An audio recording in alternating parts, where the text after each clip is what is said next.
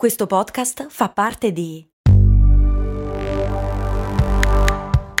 Voice Podcast Creators Company. Se a volte ti senti così, ti serve la formula dell'equilibrio. Yakult Balance, 20 miliardi di probiotici LCS più la vitamina D per ossa e muscoli. Tra tutte le abitudini che possiamo instaurare, una delle più sottovalutate è l'abitudine del pensiero, eppure è forse una delle più importanti.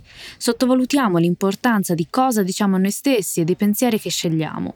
Anno dopo anno, dall'infanzia fino all'età adulta, instauriamo un'abitudine del pensiero, ovvero un meccanismo con il quale scegliamo le parole, soprattutto quelle che diciamo a noi stessi. Con il tempo la nostra mente attiva il pilota automatico e se è stata abituata ad uno stile esplicativo pessimistico per molto tempo, diventerà l'unica modalità conosciuta. Ciao, sono Stefania, Productivity Coach e founder di Simple Tiny Shifts, il metodo dei piccoli semplici cambiamenti per smettere di procrastinare. Ti do il benvenuto al mio podcast, Valorizza il tuo tempo.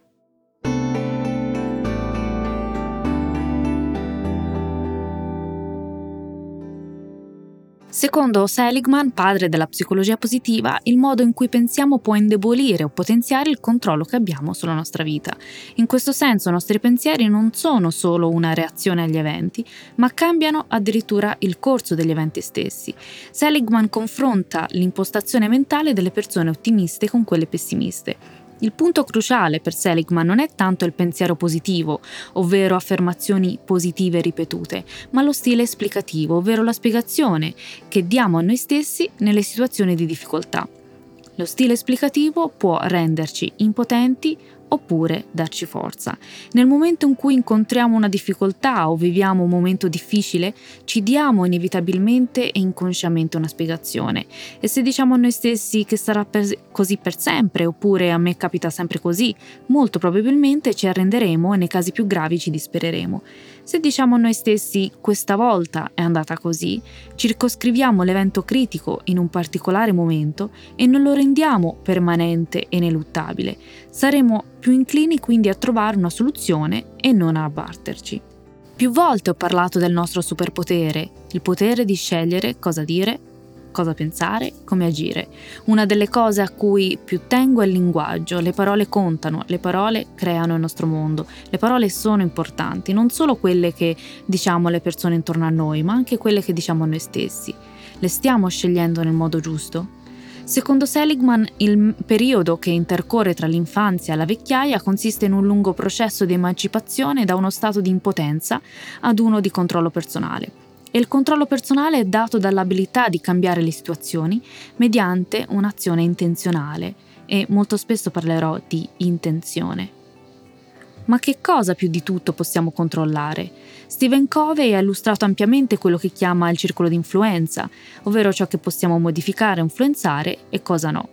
Nel suo circolo di influenza ci sono il circolo della preoccupazione, dove risiede tutto ciò su cui non abbiamo potere, come il tempo meteorologico, la pandemia, le guerre, cosa pensano gli altri, gli errori del passato, non possiamo cambiarli.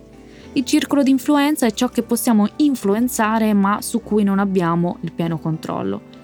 E infine il circolo di potere, il più piccolo ma il più importante, ciò su cui abbiamo il totale controllo, come cosa mangiare, come agire, cosa guardare sui social network, cosa leggere, come utilizzare il nostro tempo libero, come reagire e comportarci, le persone da frequentare nel tempo libero e quindi anche cosa dire e cosa pensare.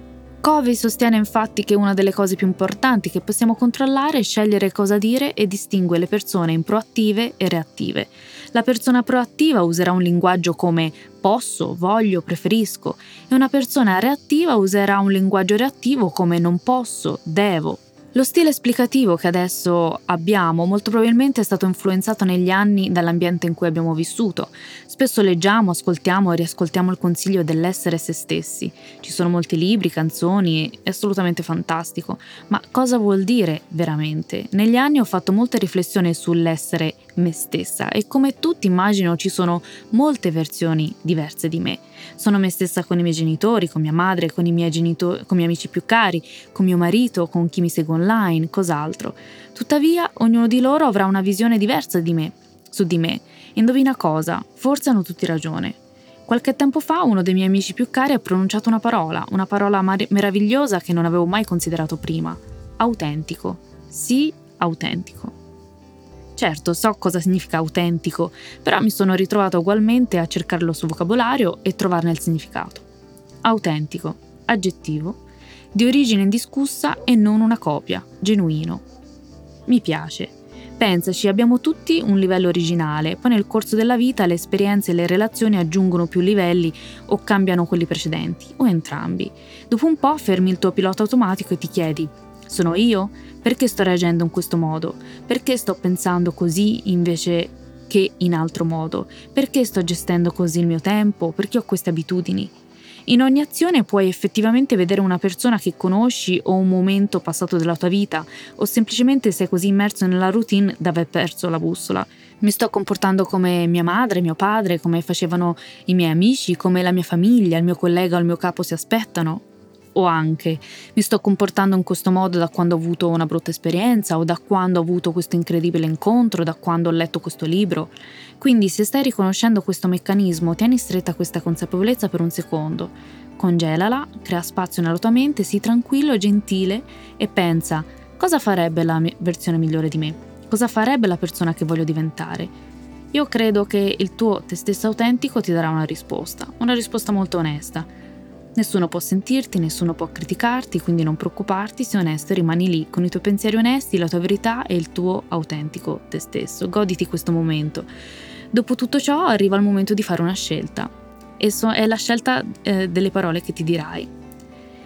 Possiamo esercitare il controllo dei nostri pensieri, quindi possiamo scegliere cosa pensare e cosa pensiamo può modificare gli eventi e la spiegazione che diamo agli eventi modifica la nostra prospettiva, le nostre azioni e quindi possiamo modificare gli eventi in base alla nostra reazione. Cosa stai scegliendo? Puoi scegliere ciò che le persone si aspettano, puoi scegliere ciò che ti sta de- dicendo il tuo io autentico o puoi trovare un compromesso. Ricordati il tuo superpotere, il potere di scegliere cosa dire a te stesso e agli altri. E la chiave è essere consapevole dell'intenzione alla base delle nostre azioni. E la mia riflessione per te oggi è Qual è la tua abitudine nel pensiero? È pro- proattiva? Reattiva? Che tipo di linguaggio stai usando? E quanto il giudizio degli altri ti condiziona? Quanto sei in contatto con l'autentico te stesso? Spero che questa puntata ti abbia fatto riflettere un pochino. Io ti ringrazio per avermi dedicato anche oggi il tuo tempo e ti invito a seguirmi su Instagram e ad iscriverti alla newsletter del lunedì. Grazie, alla prossima.